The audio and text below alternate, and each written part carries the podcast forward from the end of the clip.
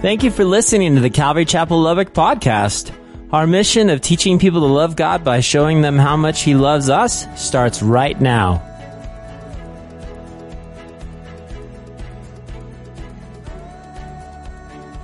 Well, I have to ask a question this morning, first and foremost. Have you ever faced a hopeless or impossible situation? A trial that you thought that was so big so out of control that you didn't know what to do. And, and, and the question that we have to ask after that comes is what do we do? Where do we turn? What do we run to first? And that's what we'll be focusing on this morning as we look in the Bible at a king and his kingdom who were calm and peaceful until this ginormous, gargantuan trial came at them. Much kind of like how trials in our lives are going to come. I think of how many times um, things are just normal and, and you're, you're walking in your everyday life and out of nowhere comes this freight train and just sideswipes you. Um, whether it's maybe a, a, financial emergency or maybe your car, your, your reliable source of transportation breaks down, or maybe it's a health issue that you weren't expecting. Whatever it is, maybe it's, it's friends that that all of a sudden have issues. And and these trials most of the time we don't see them coming down the tracks. They they appear in a flash.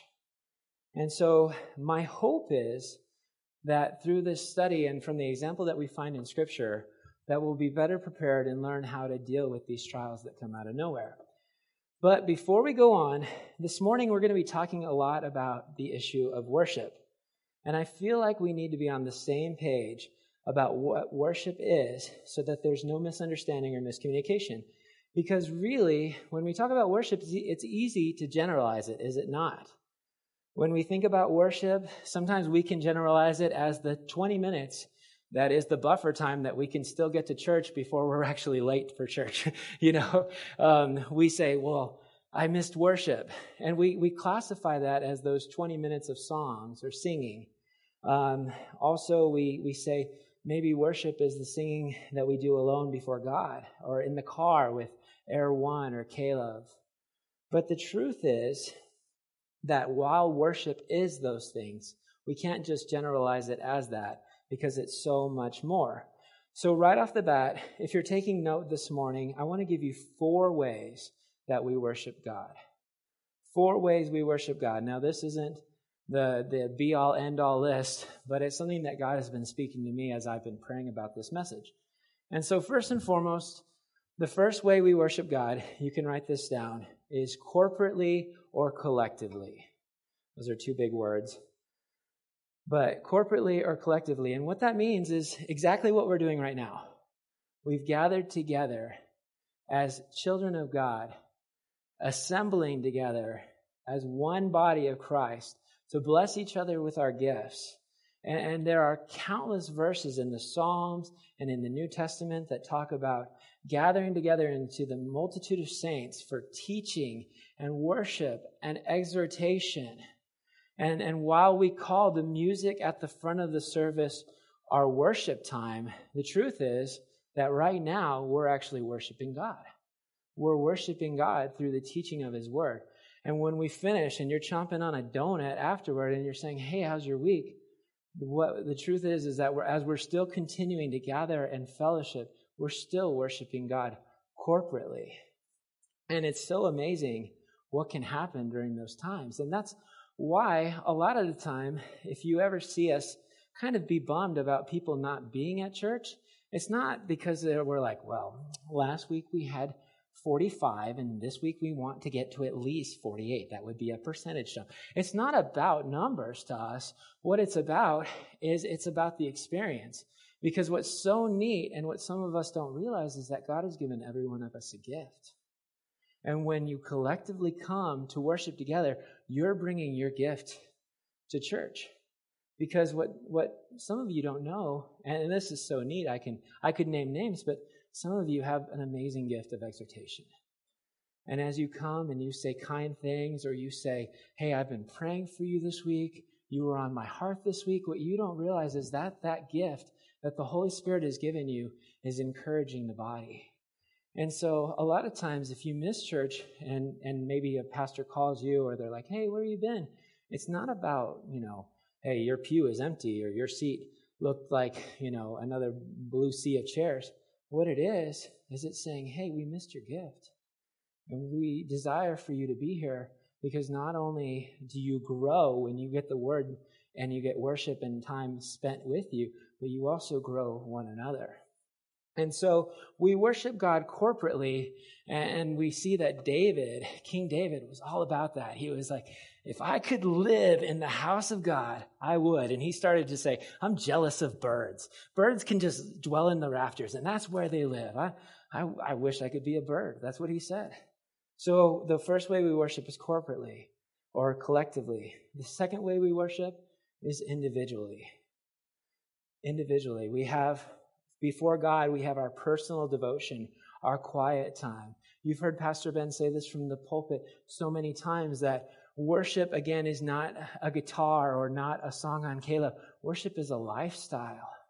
Worship is how we live before God. It's our character, our walk with Him. Romans 12, 1, uh, Paul says, I beseech you, therefore, brethren, by the mercies of God, present your bodies a living sacrifice unto God, which is your reasonable and acceptable service. And then he goes on to say, Do not be conformed to this world, but be transformed by the renewing of your mind. And so, as we're here, we worship God individually because every day you are a walking worship warrior, whether you realize it or not. And we worship through our warfare. We're going to see that in our scripture today. And, and if we're in tune with it, we're on point. And sometimes we, lo- we lose sight of that. And of course, that's, that's a struggle that we all have to face. But we worship God individually. The third way we worship is by serving.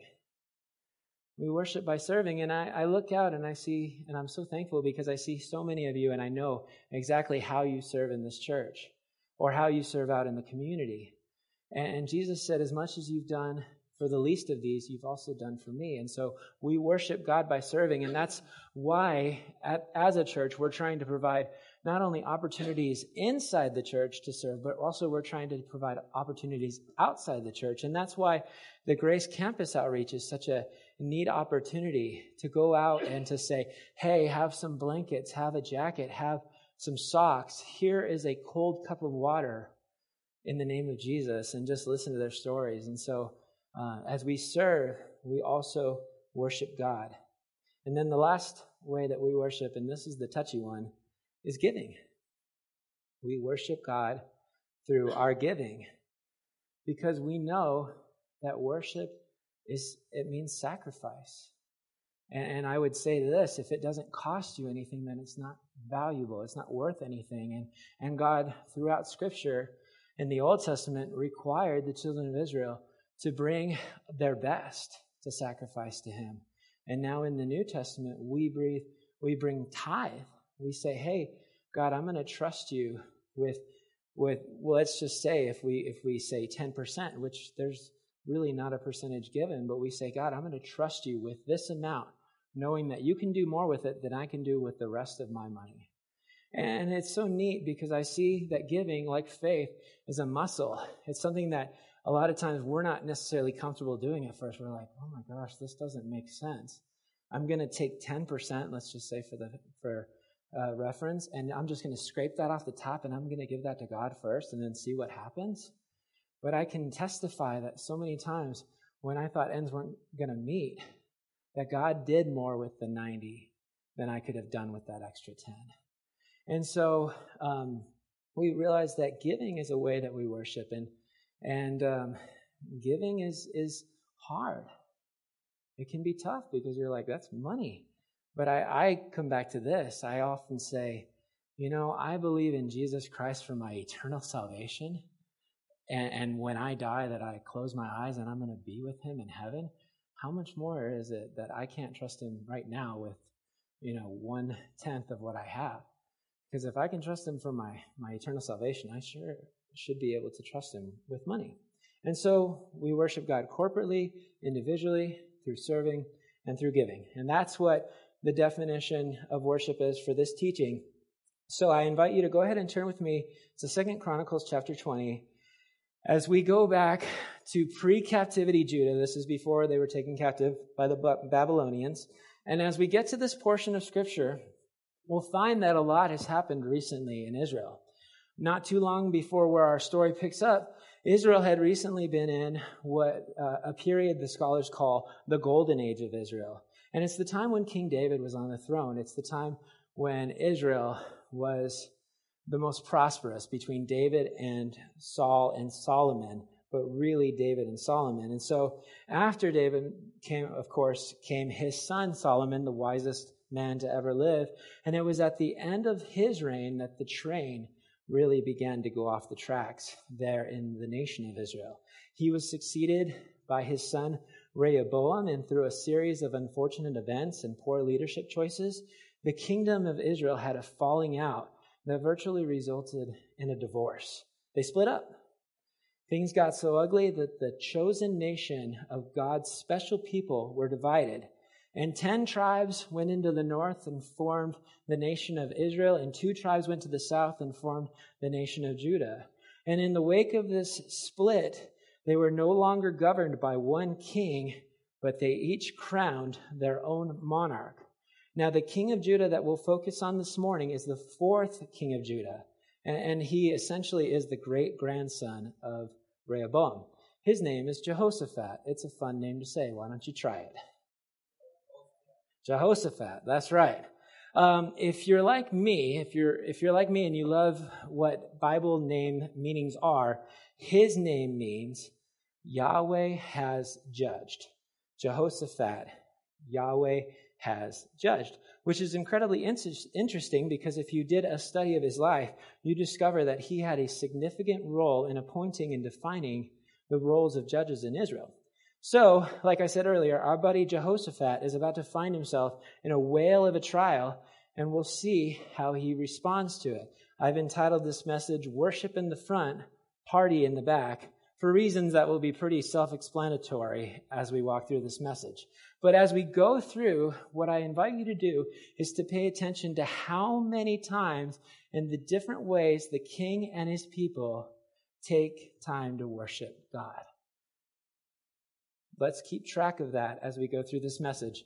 All right, we're here at Second Chronicles chapter 20, verse 1, and it says, And it happened after this that the people of Moab, with the people of Ammon and the others with them besides the Ammonites, came to battle against Jehoshaphat.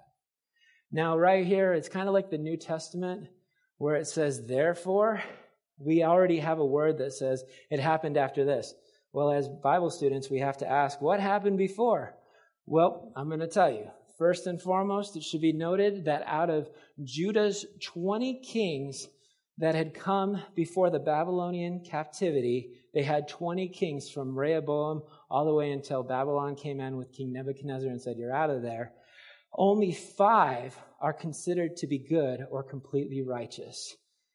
Out of 20, there were others like Asa and Uzziah that had amazing starts to their rules, but they got lost along the way. And then others of those 20 were just straight up wicked.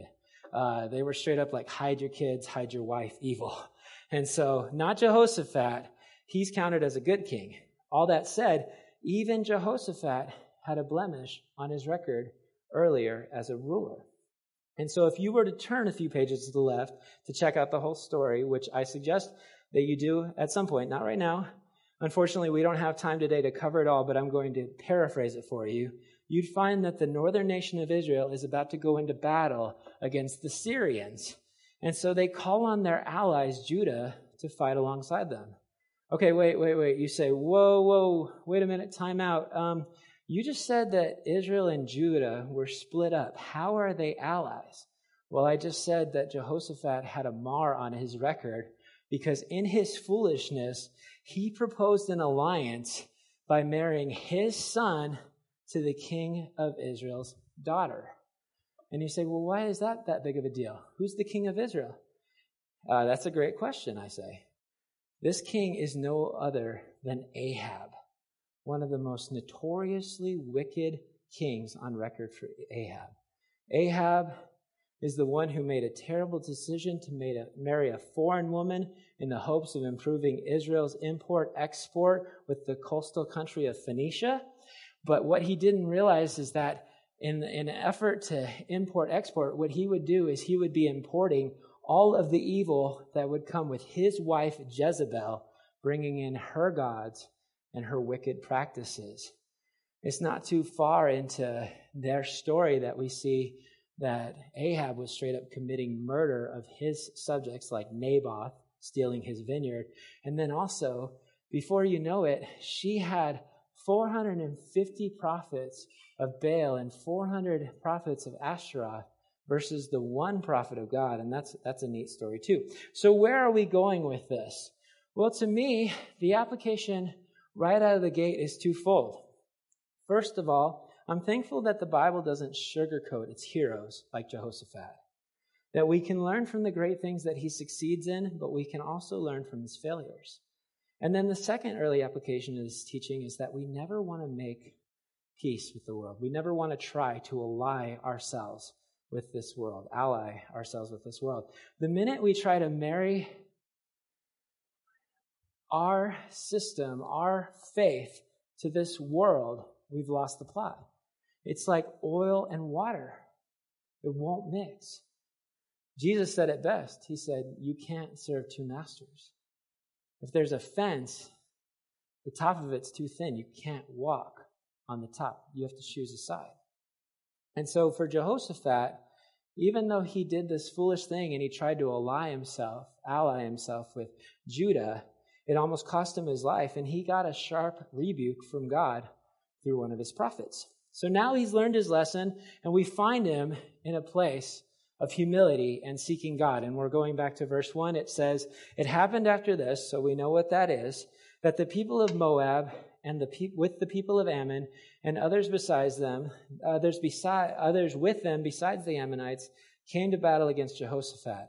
Then some came and told Jehoshaphat, saying, A great multitude is coming against you from beyond the sea, from Syria, and they are in Hazazon Tamar, which is in Engedi. So, right here, Jehoshaphat, ruler of Judah, everything's peaceful, all is calm, all is bright. He's just enjoying his rulership.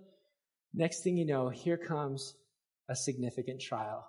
This great multitude, this vast army. Verse 3 And Jehoshaphat feared and set himself to seek the Lord and proclaimed a fast throughout all Judah. I really like those first three words because what a response to a trial, right? The word there is feared. And I was thinking of like, isn't that a normal human reaction? Isn't that normal that first and foremost, fear comes out of nowhere? And I, I really think that we don't want to judge him for that. In fact, I want to say, you know, that's okay. Because I feel like fear is going to be normal. I was, I was thankful for a perfect illustration of this this morning. Um, how many of you like driving on ice? Maybe in a new car. I, I usually like driving on ice, except, um, you know, unless you're really worried that you could end up crashing. And I appreciate my wife because she gave me a perfect illustration for this this morning. Every time we came to a place that looked a little bit more dangerous, I saw her arm go up to the hand, you know, like, and then we'd be safe and she'd come back down. And then we'd come to a patch of ice, you know, and, and her normal reaction was fear. And I think that's not a bad thing when we come to a trial, but it's what we decide to do with that fear that, that makes or breaks how we react. Because at that point, we have a choice. We have a choice to lean into the fear and let it control us, or we have a choice to do what Jehoshaphat does. Because right after that, by faith, he started to seek the Lord. It said, and Jehoshaphat feared, and then right after that, and set himself to seek the Lord. When trials come, we have a choice on how to react to them. And, and I love this verse because the word used here for seek is the Hebrew word darash. You don't need to write that down. but what it means is to inquire, to ask, or to seek. And this is where it gets good. It's in a worship setting. Because what he chose to do in the midst of a trial, first and foremost, is he had that immediate human reaction, oh, you know, but right after that, what did he do? He worshiped. He set his face towards God. And I appreciate and I love the example that Jehoshaphat sets here as the leader of Israel because it means that he has a personal worship life and a devotion before God. That he says, in the midst of this, I'm going to worship. I'm going to ask you, God. Because for me, I mean, we've all been around the block with trials. And I tell you, I have failed so many times where the first thing I've done when a trial comes is instead of running to God, I've checked my bank account. Or instead of running to God, I've called, like, oh my gosh, what do I do? I've called friends. And while that's not necessarily a bad reaction in the long run, that's a practical reaction, our first step, it's like when you're a basketball player, your first step should always be towards the cross, always be towards God, always be seeking Him, asking Him what to do. And so it doesn't stop there because what Jehoshaphat does is he starts to get the family involved and he proclaims a nationwide fast. And, and, you know, we talk about this in the New Testament. You know, Jesus was, um, the disciples were trying to cast out a demon out of a little boy and, and they couldn't. And Jesus finally said, Hey, come out. And the disciples came back later and said, Why couldn't we do it? And he says, This kind will only come out by prayer and fasting. And we think about fasting in the New Testament, and sometimes we're like, I, I don't have the best blood sugar, or it's hard. And the truth is, is that fasting is hard because what you are saying is you're denying yourself something physically. Um, but what Jon Courson said is like this. He said, fasting is simply letting go of the physical arena in order to focus on the spiritual arena. what fasting does is it gives us clarity in hearing God's voice. And so, right here, Jehoshaphat realized the trouble that they were in, and he said, Hey, everyone, my family, my nation, we need to hear God's voice on this. This is our, this is our only way out. And so he proclaimed it fast. Verse 4 So Judah gathered together to ask help from the Lord. And from all the cities of Judah, they came to seek the Lord. Uh, Charles Spurgeon said this Great troubles can only be met by great prayer. Let us use this certain remedy when trials come upon us. I was reading about a Swedish king named Gustavus, and what it said was that whether he was at sea or he was on the shore or he was in, in a castle or he was on the battlefield, he always felt like prayer was his strongest piece of armor. Because I tell you, Christian, that we have no greater power than when we're on our knees. When we bow before the battle, it's fought in prayer. And, and I, I know for me it's convicting because that should be our first step. And instead of running to all these other solutions, Jehoshaphat had it right. And so he gathered everybody. He said, Hey, let's get together and let's pray. And, and out of this, comes one of the most eloquent prayers that the Old Testament has to offer. Let's read it together. It's uh, verse 5, and we'll go all the way through 12. It says, Then Jehoshaphat stood in the assembly of Judah and Jerusalem in the house of the Lord before the new court. And he said, O God of our, O Lord God of our fathers, are you not God in heaven? And do you not rule over all the kingdoms of the nations? And in your hand is there not power and might? so that no one is able to withstand you. Are you not our God who drove out the inhabitants of the land before your people Israel and gave it to the descendants of Abraham, your friend forever? And they dwell in it and have built you a sanctuary in it for your name, saying, If disaster comes upon us, sword, judgment, pestilence, or famine, we will stand before this temple and in your presence, for your name is in this temple and cry out to you for our affliction, and you will hear and save. And now here are the people of Ammon, Moab, and Mount Seir, whom you would not let Israel invade when they came out of the land of Egypt. but they turned from them and did not destroy them. Here they are, rewarding us by coming to throw us out of your possession, which you have given us to inherit. O Lord our God, will you not judge them? For we have no power against this great multitude that is coming against us, nor do we know what to do, but our eyes are upon you. Do you ever come across prayers in the Bible and say, I just want to pray like they do? because this prayer has everything in it. First and foremost, Jehoshaphat, he acknowledges the power and the, and the deity of God. He says, Are you not God?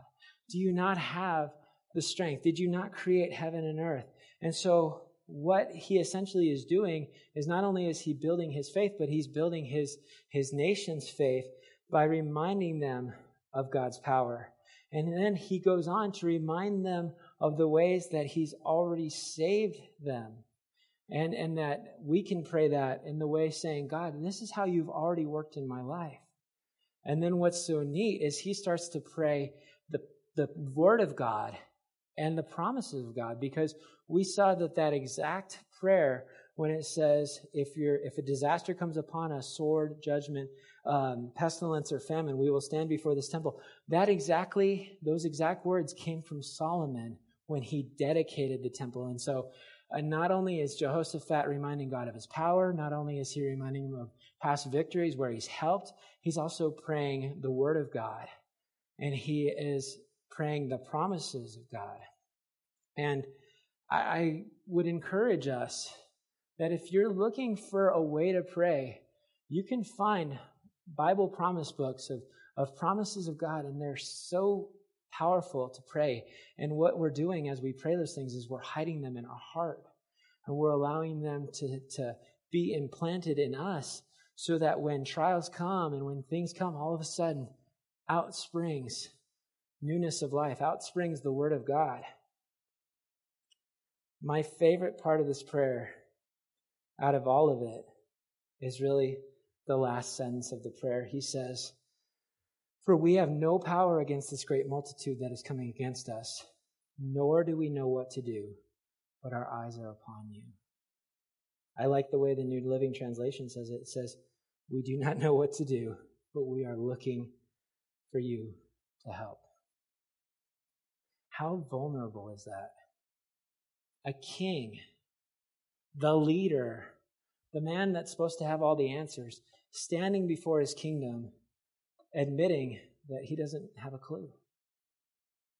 I was thinking husbands and, and fathers or single moms, you guys, as the leader of your family, can you imagine the humility that it would take to stand before your family and say, I don't know what to do. All that I can say is we have to trust God. What, what an opportunity to lead our family in faith, to build the foundation of faith, because from this, the nation of Israel is going to be seeing God's hand move so powerfully. I pray that we have that faith. I pray that that's our foundation.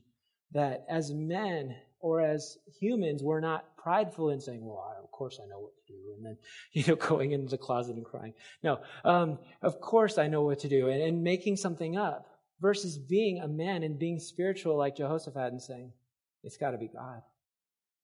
It's got to be God. Verse 13. Now all Judah with their little ones, their wives, and their children stood before the Lord. I really like this verse because it, it implies that the kids aren't off playing at the playground. They're affected by this too. And when we look at our families and we talk about family prayer time, we, we include everybody. Because not only are you raising up this next generation, you're instilling them the faith that you have as a family, and you're instilling them the faith that you have from a father to a son or a mother to a daughter or whatever it may be because they're right there standing with them. And it said that they stood before the Lord. And, and the sense of this verse is that after this prayer, after Jehoshaphat said this eloquent, amazing prayer, that the people stood silently before the Lord. And it reminds me of times like we do after worship or during an afterglow, where we just sit and we wait to hear him speak. And, and I encourage you that during your quiet time, don't make it a monologue. Make it a dialogue. Build in time during your quiet time to sit, maybe with a pen and a pad, and listen. Because so, so many times in this world, we are, I mean, we're, we're the most breakneck speed culture that, that this world has ever seen. Because we have the internet at our fingertips, and we have microwaves, and we have fast cars, and we have high speed internet, whatever it might be, that it's so hard to slow down and listen. And it's so hard to, to stop and say, okay, God, you speak now.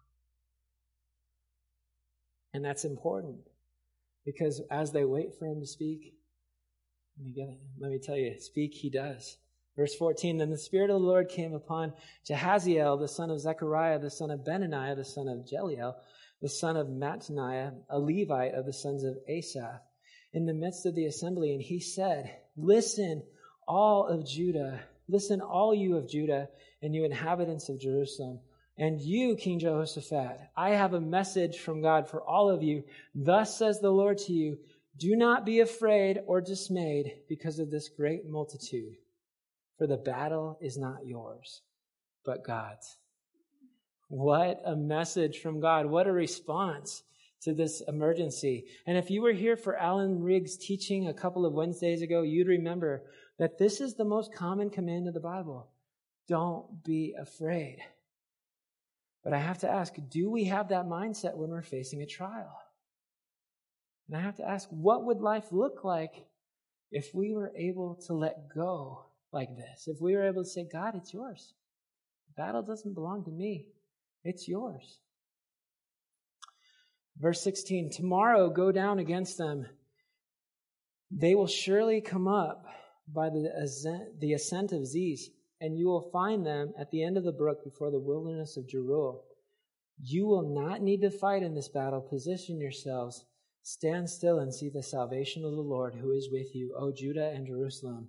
Do not fear or be dismayed. Tomorrow go out against them, for the Lord is with you. They've prayed, they've worshiped, and they've waited, and now God has spoke.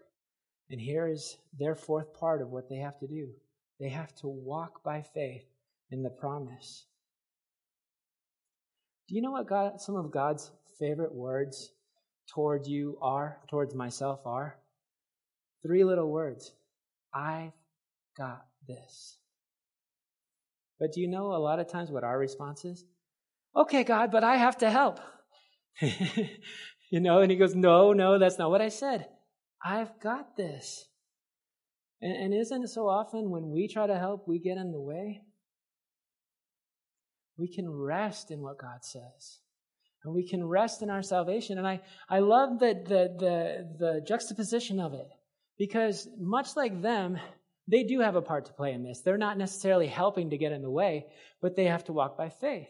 And much like our salvation, Jesus says, Hey, I've paid it all. You are saved. All you have to do is believe. And it's, it's that a word, that, that big word is appropriate. Because all of a sudden I said, Bob, you're going to the Super Bowl. And Bob's like, Oh, no way. I go to the Super Bowl. And he books his flight and he goes up there and he goes to the, to that will call window and he says, Hey, my name's Bob. I got a ticket here.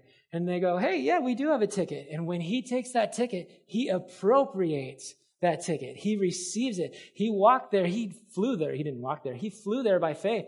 And he went right up to that will call window and he said, hand over my salvation. I'm picking it up. And so we don't have to necessarily do anything except believe. We have to walk by faith. Because if the children of Israel here in this situation, God said, don't worry, I've got this, but you have to go out there and be part of this. And then in the morning, they, st- they slept in and they didn't set their alarms or anything. Would God have still worked in that way?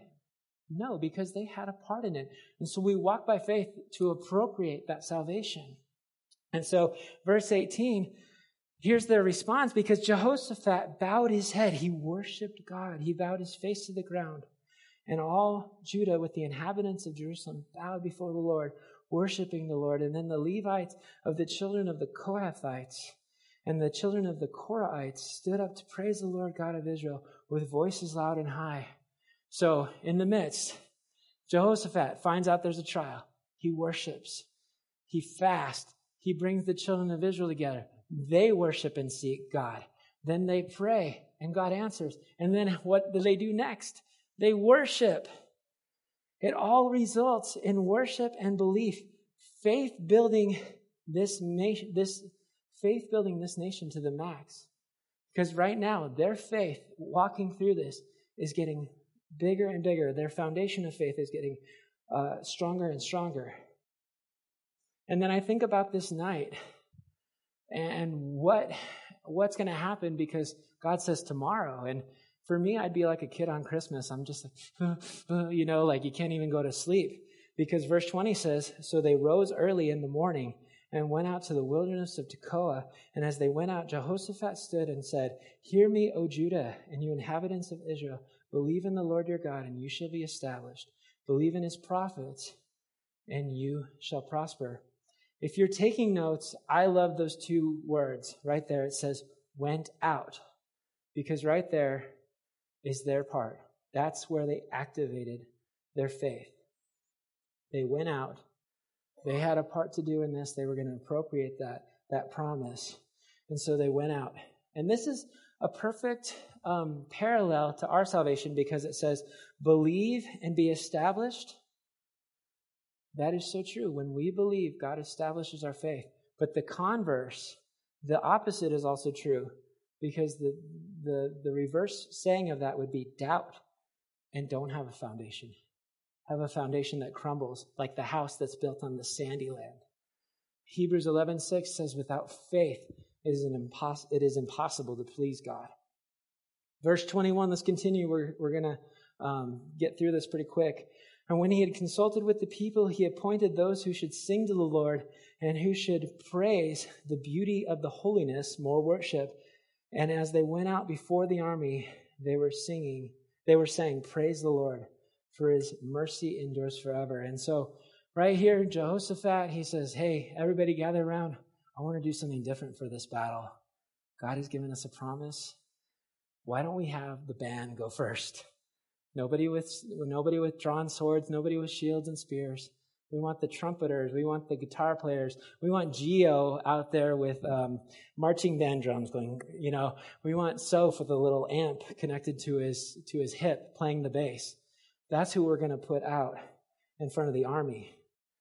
Now, if we think about it from a practical sense, that is a nightmare scenario because you think about a dude coming at you with a sword and I'm taking my guitar off and trying to like fend him off or whatever. That doesn't make sense to the world. But spiritually, it's exactly what they were supposed to do to be pleasing to the Lord. And I want to tell you and I want to encourage you whatever you do in this world, don't let the world tell you how you're supposed to roll by faith. Sometimes what makes sense to the world makes no sense in God's economy and vice versa. Sometimes God calls us to do the wackiest of things for a right reason. And in this case, it was opening the door of faith for God to work. Because I said it earlier, we worship or we, we worship through our warfare. And every day we walk in this world, God has called us to be lights and examples, and He's called us to be pilgrims and sojourners where we say, This is not my home, I'm, I'm an alien. I can virtually be weird because I know that my home is coming. Don't let the world tell you how to tell you what's right. Don't let the world tell you what's practical. Follow God and make sure you hear his voice. Verse 22 Now, when they began to sing and to praise, the Lord set ambushes against the people of Ammon, Moab, and Mount Seir, who had come up against Judah, for the, and they were defeated. For the people of Ammon and Moab, Moab stood up against the inhabitants of Mount Seir to utterly kill and destroy them. And when they had made an end of the inhabitants of Seir, they helped destroy one another. So when Judah came to the place overlooking the wilderness, they looked toward the multitude, and there were dead bodies. Fall, there were their dead bodies fallen on the earth. No one had escaped. This is one of the most fascinating portions of Scripture where God's mighty hand moved. And whether supernaturally through angels or naturally maybe through sounds being thrown around because they were singing so loudly, The enemies of Israel turned on one another and destroyed each other completely.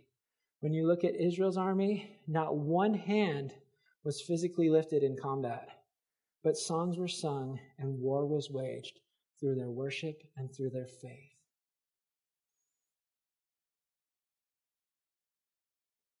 God has called us to be warriors of worship. The way we live, the, the, the vibes that we give this, this, this world. And they see it. You, a lot of times the Bible talks about the fragrance of, of Christ. And, and what's so neat is that to the world, they're like, why do you smell so different? You don't smell like the club on Monday morning and you don't look like you have a hangover. Instead, you're like, yeah, Jesus, you know, I mean, I know Mondays can be rough, but what it is, is you smell different.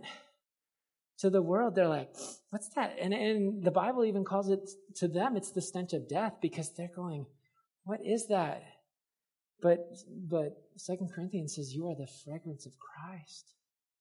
You know, and we are called to be different and, and we can worship, we can warfare through our worship, just like the children of Israel here. Uh, let's finish up. When Jehoshaphat, verse 25, and his people came to take away the spoil, they found among them an abundance of valuables on the dead bodies and precious jewelry, which they stripped off for themselves, more than they could carry away. And there were three days gathering the spoil because it was so much.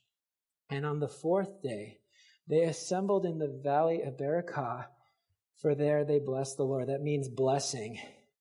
Therefore, the name of that place was called the Valley of Blessing until this day. And what they did is they, and this is where we get the title of this message, is they worshiped in the front because God gave them deliverance. And then in the back end, they partied. And that's what God is promising for us because verse 27 says, Then they returned, every man of Judah and Jerusalem, with Jehoshaphat in the front of them, to go back to Jerusalem with joy, for the Lord had made them rejoice over their enemies. So they came to Jerusalem with stringed instruments and harps and trumpets to the house of the Lord. And what was the result of all this? It was worship, it was a party, it was more celebration and more joy of what God had done. And I firmly believe that the worship of the people who saw what they saw that day, it was never the same. It was more real. It was, it was more passionate. It was on another level. And that should be the result of our worship when we see God move on our behalf. That should be the result of our worship when we see that Jesus died on the cross, yelled out, It is finished, and then rose three days later. And, and he says that same power that resurrected me from the grave lives in us, lives in you. And so I titled this message, Worship in the Front, Party in the Back, because I believe this is the pattern for our lives that we are to take as we walk by faith for God. That on the small scale, every day would be a life lived in worship for God, and that the party would be to see Him rule and reign victorious in our lives. And then on the macro scale, that as we worship Him through the course of our lives, as we walk with Him daily through progressive sanctification, that as we press on towards the party that will happen next when we graduate from this life, that's what, that's what we worship in the front to get to the party in the back. Because there's going to be a day when we see God face to face and we're surrounded by all the saints that have gone before us.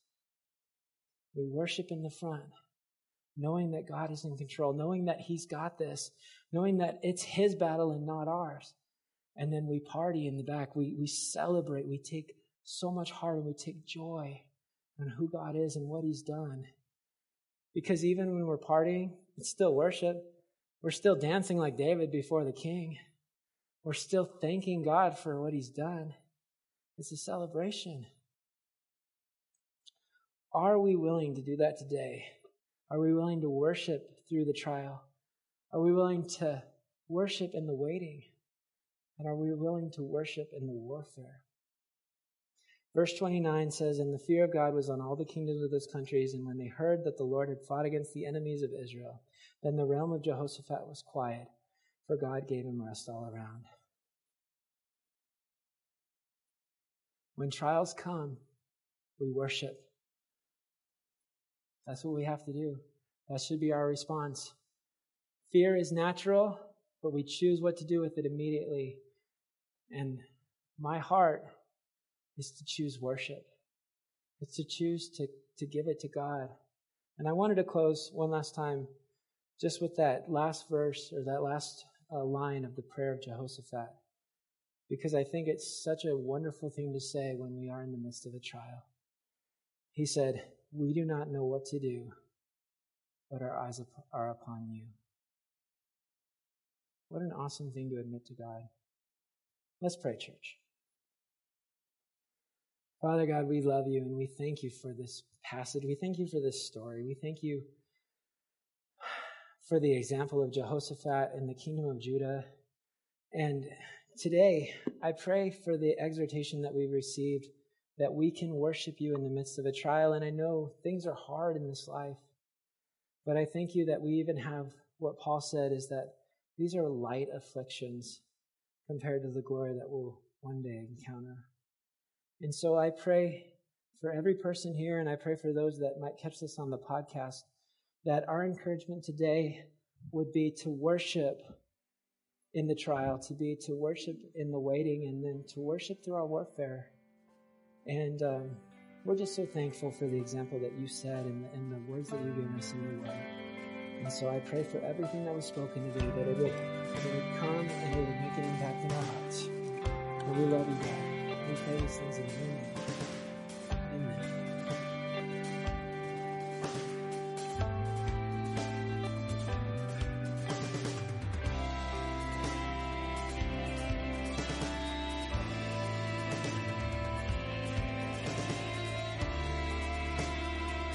Hey, this is Pastor Josh. I hope this message has encouraged you in your walk with Jesus. If it has, we would love to hear your story of how it has impacted you or especially if you responded to the invitation to receive Jesus into your heart as your Lord and Savior. To get in touch or to receive more information, please contact us by phone at 806 799 2227 or send an email to calvarylubbock at hotmail.com. Again, that phone number is 806 799 2227 also, if you want to partner with us financially to take the gospel to West Texas and the world, please click on the donate button on calvarychapellubbock.org. Thanks for listening to the podcast. May God richly bless you.